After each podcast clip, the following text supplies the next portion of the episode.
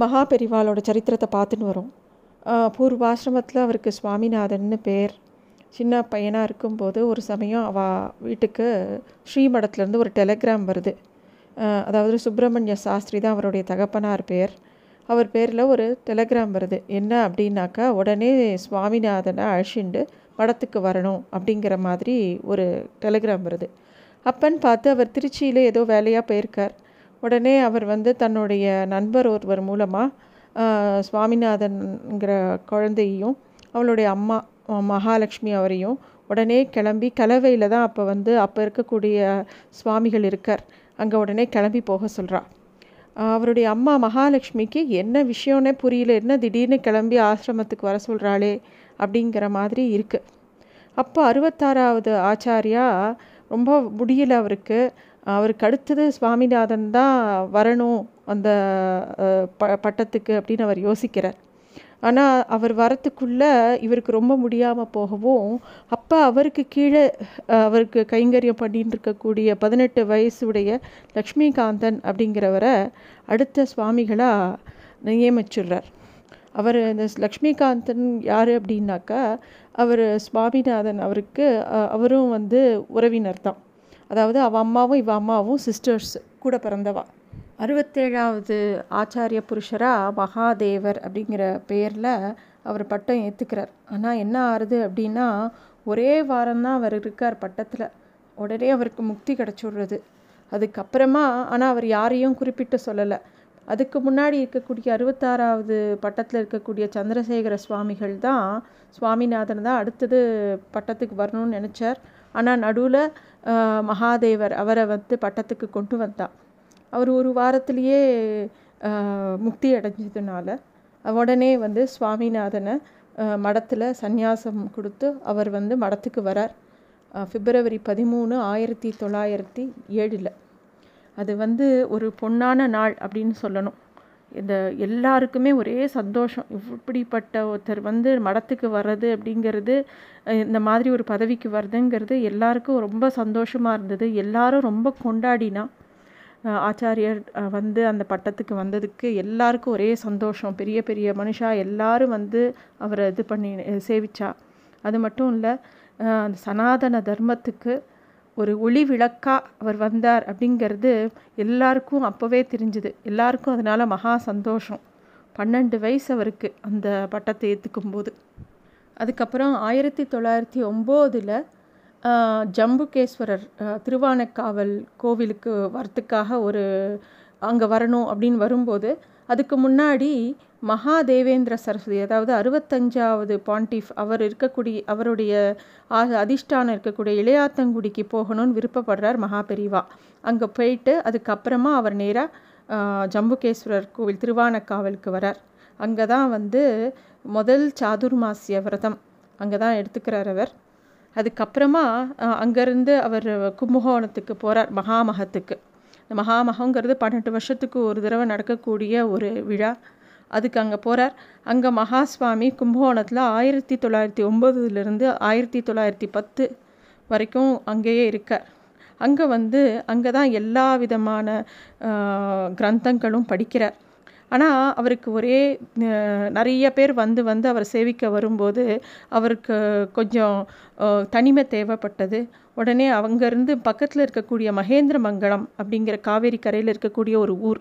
அங்கே சந்திரமௌலீஸ்வரர் கோவில் இருக்குது அந்த இடம்தான் சரியான இடம் வாசிக்கிறதுக்குன்னு சொல்லிட்டு அங்கே கிளம்பி போகிறார் அங்கே தான் அவர் வந்து எல்லாம் தேவாரம் திருவாசகம் பெரிய புராணம் எல்லாமே அங்கே தான் கற்றுக்கிறார் அதுக்கப்புறமா அவருக்கு மராட்டி லிட்ரேச்சர் மேலே ரொம்ப விருப்பமாக அங்கே அதோடைய மராட்டி மொழியில் இருக்கக்கூடிய கிரந்தங்களை வாசிக்கணும்னு அதுவும் ஒரு ஒரு ஸ்காலரை வச்சுன்னு எல்லாம் கற்றுக்கிறார் ஃப்ரெஞ்சு கற்றுக்கிறார் இங்கிலீஷ் கற்றுக்கிறார் எல்லா விஷயங்களுமே அவருக்கு அப்படியே எப்படி கிருஷ்ண பரமாத்மாவுக்கு எல்லாமே அறுபத்தி நாலு கலைகளும் சுருக்க வந்த மாதிரி இவருக்கும் எல்லா விஷயங்களும் சுருக்க வந்துடுத்து. ஆயிரத்தி தொள்ளாயிரத்தி பதினாலில் அவருக்கு இருபது வயசு. அப்போ வந்து சங்கர மடத்தில் எல்லா பொறுப்பும் அவர் கையில் திருப்பி வந்தது.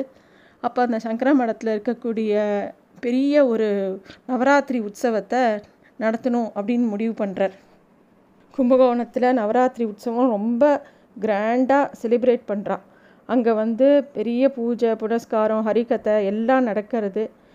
பூஜி ஸ்ரீனிவாச ஐயங்காரும் புஷ்பவனம் ஐயரும் அந்த கச்சேரிகள்லாம் நடக்கிறதுக்கு எல்லா ஏற்பாடும் பண்ணுறா அப்போ திருப்பெருமாநல்லூர் சிவன் அப்படிங்கிறவர் அன்னதானத்தோட பொறுப்பை ஏற்றுக்கிறார் ஒரு லட்சம் பேருக்கு மேலே வந்தாலாம் அந்த நவராத்திரி உற்சவத்துக்கு. கோலாகலமாக நடந்ததாம். இதை யார் குறிப்பாக எழுதி வச்சிருக்காருனா தன்னோட கட்டுரையில் மகாகவி சுப்பிரமணிய பாரதியார் இந்த விசேஷத்தை பற்றி ஒரு குறிப்பு எழுதியிருக்கார். இந்த மாதிரி அன்னைக்கு கடைசியில் அந்த விஜயதசமி அன்னைக்கு அப்பேற்பட்ட ஒரு ஊர்வலம் நடந்ததாம். யானை பெரிய பெரிய க பட்டாசுகள் எல்லாத்தையும் வச்சு ஒரு பக்கம் வேத பாராயணம் ஒரு பக்கம் தேவாரம் அந்த வீதிகள் முழுக்க அப்பேற்பட்ட ஊ ஊர்வலம் நடந்தது. அதில் மகா பெரிவாலும் கலந்துண்டா. அதுக்கப்புறமா அந்த ஊர்வலம் முடிஞ்சோடனே அப்படி ஒரு மழை பெஞ்சுதான் அது வரைக்கும் மழை கொஞ்சம் காலமாக இல்லை அந்த ஊரில். இப்போ வந்து அப்படி ஒரு மழை பெஞ்சுதான் இந்த மாதிரி நிறைய விஷயங்கள் நடந்துகிட்டே வந்தது.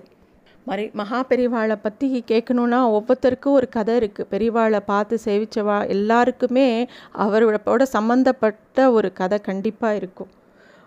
ஆர்டிஸ்ட் மணியம் செல்வன் அவர் வந்து அவரோட வீட்டில் அவரோட அப்பாவுக்கு சுவாமிகளோட நடந்த சில விஷயங்களை குறிப்பாக சொல்கிறார் நம்ம எல்லாருக்கும் தெரியும். கல்கி தீபாவளி மலர் அப்படின்னாலே எந்த தீபாவளி மலர்லேயும் மகாபெரிவாளோட படம் வரும். அவரோட அருளுரை வரும். அது ஆயிரத்தி தொள்ளாயிரத்தி அறுபதில் வந்து அது மாதிரி கல்கியோட தீபாவளி மலருக்கு ஒரு படம் வரையணும் அப்படின்னு கல்கி ராஜேந்திரன் அவர்கள் கேட்க மணியம் செல்வனும் அவரும் சரி கிளம்பி நம்ம வந்து காஞ்சிபுரம் போய் ஏகாம்பரேஸ்வரர் கோயிலுக்கு போகலாம் அப்படின்னு சொல்லிட்டு போகிறா அப்போ மணியம் செல்வன் அவருக்கு பத்து வயது. அவரும் அவரோட சேர்ந்து கிளம்பி போகிறார் காஞ்சிபுரத்துக்கு போனால் ஏகாம்பரேஸ்வரர் கோவிலில் மத்தியானம் ஆயிடுத்து போய் சேர்றதுக்கு அப்புறம் கோவில் சாயந்தரம் நாலு மணிக்கு தான் திறப்பாங்கன்னொடனே நாலு மணி வரைக்கும் வெயிட் பண்ணி கோயிலுக்குள்ளே போய் பார்க்குறாங்க.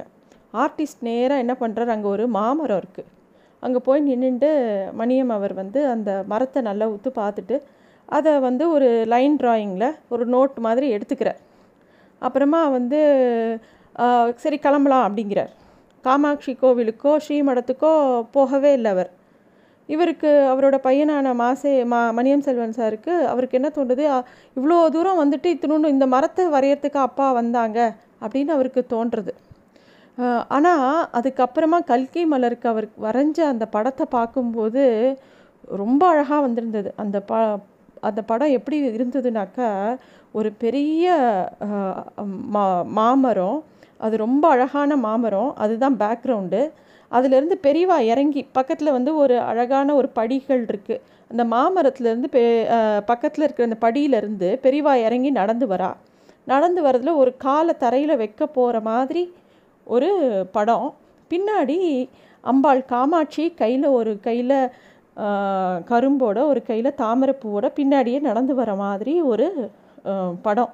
அதுதான் தீபாவளி மலருக்கு அவர் வரைஞ்சிருக்கார். அவ்வளோ அழகான ஒரு படம். இது இது இந்த மாதிரி அந்த படம் வந்து எல்லா எல்லாருக்கும் ரொம்ப பிடித்தமான படம். பெரியவா சேவிக்கிறவா எல்லாருமே அந்த படத்தை பார்த்து ரொம்ப அதை நிறைய பேருக்கு ரொம்ப பிடிச்சி போயிருந்தது.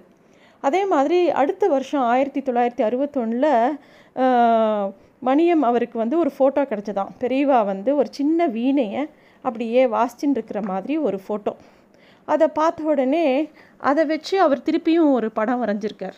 அதில் வந்து அந்த வருஷ தீபாவளி மலரில் பெரியவா அதே மாதிரி அந்த வீணையை வச்சு மீட்டுன்னு இருக்கிற மாதிரியும் அதில் வந்து ஒரிஜினல் ஃபோட்டோவில் வந்து பெரியவா கண்ணை மூடின்னு ரசித்து வாசிச்சுட்டு இருப்பார் ஆனால் இதில் வந்து இவர் வரைஞ்சதில் பெரியவா கண்ணை திறந்த மாதிரி இருக்கும். அது மட்டும் இல்லாமல் அந்த விபூதி இதுக்கு பதிலாக ஒரு நாகலிங்க பூ பின்னாடி பேக்ரவுண்டில் நர்த்தனம் ஆடுற ஒரு சிவன் தாண்டவ நடராஜன். இந்த மாதிரி ஒரு கம்போசிஷனில் வரைகிறார் பார்க்கவே அவ்வளோ அழகாக இருக்கும். அந்த கம்போசிஷன் அந்த சிவனை பார்க்கும்போது அந்த பிறை தலையில் மூ இது பிறை அதுக்கப்புறமா வந்து ஒரு வில்வ மாலை அப்புறம் அதே மாதிரி ஒரு பக்கம் ஒரு கால் மட்டும்தான் தெரியும். இந்த மாதிரி ஒரு பெயிண்டிங் அவர் கம்போஸ் பண்ணி ரொம்ப அழகாக வரைஞ்சிருக்கார். அதை வந்து ரா கணபதி அவர்கள் அந்த காஞ்சிபுரத்துக்கு போகிறச்ச அந்த மலரை எடுத்துன்னு போய் பெரியவா கிட்ட காமிக்கிறார். பெரியவாவும் அந்த படத்தை பார்க்குறார். மணியம்மாவோட ட்ராயிங்கை பார்க்குறேன் பார்த்த உடனே என்ன அடுத்த தடவை வரைச்ச மணியம்மா கூட்டின்னு வா அப்படிங்கிற ஒரு வார்த்தையும் சொல்கிறார் பெரியவா. அப்புறம் உடனே மணியம் அவர்கள் கிளம்பி போகிறார் பெரியவாவை பார்க்க. பெரியவாட்டேருந்து உத்தரவு வந்த உடனே அங்கே போன உடனே பெரியவா வந்து மணியம்மை பார்த்த உடனே நீ என் கண்ணை திறந்துட்ட அப்படின்னாராம். அதாவது அந்த ஃபோட்டோவில் கண்ணை மூடி இந்த பெரியவாவை இவர் கண்ணை திறந்து வர வரைஞ்சதை வந்து அவர் குறிப்பிட்டு சொன்னாராம். இப்போ மணியம் சொன்னாராம் இல்லை எல்லாரும் தீபாவளி மலரை பார்த்த உடனே எல்லாரும் பெரியவாளை பார்க்கும்போது பெரியவாளோட கடாட்சம் எல்லாருக்கும் இருக்கணும். அதனால தான் நான் கண்ணை திறந்த மாதிரி வரைஞ்சேன் அப்படின்னு சொன்னாராம். பெரியவா வந்து சொன்னாரா என் கண்ணை திறந்த ஆனால் வந்து நான் யாரை மனசில் நினச்சிட்டு இருக்கேனோ அவள் என் பின்னாடி இருக்கிற மாதிரியே வரைஞ்சிருக்க. நன்னா இருக்குது ஆனால் இனிமே என்னோடய படம் போடும்போது பின்னாடி அம்பாளையோ என் பின்னாடி சிவனையோ போட வேண்டாம். அப்படிங்கிறதையும் சொன்னாராம். இந்த விஷயங்கள்லாம் மணியம் செல்வன் சாருக்கு ரா கணபதி அவரும் ஆத்மா சாரும் இந்த மாதிரிலாம் நடந்தது அப்படிங்கிறத சொன்னாராம். அதே மாதிரி பெரியவாவில் சேவிக்கிற எல்லா டிவோட்டிஸ்க்கும் இந்த படங்கள் ரெண்டு படமுமே ரொம்ப பிடிச்சமான படம். அதே மாதிரி பெரியவா வந்து மணியம் அவரை வந்து ஒரு மணிமண்டபத்துக்கு உண்டான ஸ்கெட்சும் போட்டுன்னு வர சொன்னாராம். அதையும் அவர் வரைஞ்சி கொண்டு போய் காமிக்கவும் அதையும் உபயோகப்படுத்தினாராம். அதே மாதிரி ரா கணபதி அவருடைய ஜெய ஜெய சங்கர அப்படிங்கிற ஒரு புஸ்தகத்துக்கு பெரியவாளோட படத்தை மணியம் சார் அவர் தான் வரைஞ்சி கொடுத்துருக்கார்.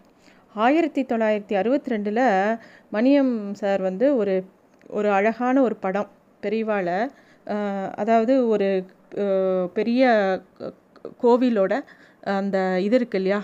குளம். அந்த குளத்துலேருந்து பெரியவா வெளியில் வர மாதிரி கையில் கமண்டலமும் தண்டமும் வச்சுண்டு வர மாதிரி ஒரு அழகான ஒரு படம் வரைஞ்சாராம். மயிலாப்பூர் கபாலீஸ்வரர் கோவிலில் பேக்ரவுண்டாக வச்சு. இது மாதிரி நிறையா படங்கள் அவர் வரைஞ்சிருக்கார். அதை எல்லாமே பெரியவா பார்த்து சந்தோஷப்பட்டிருக்கா அந்த மாதிரி படங்கள்லாம்.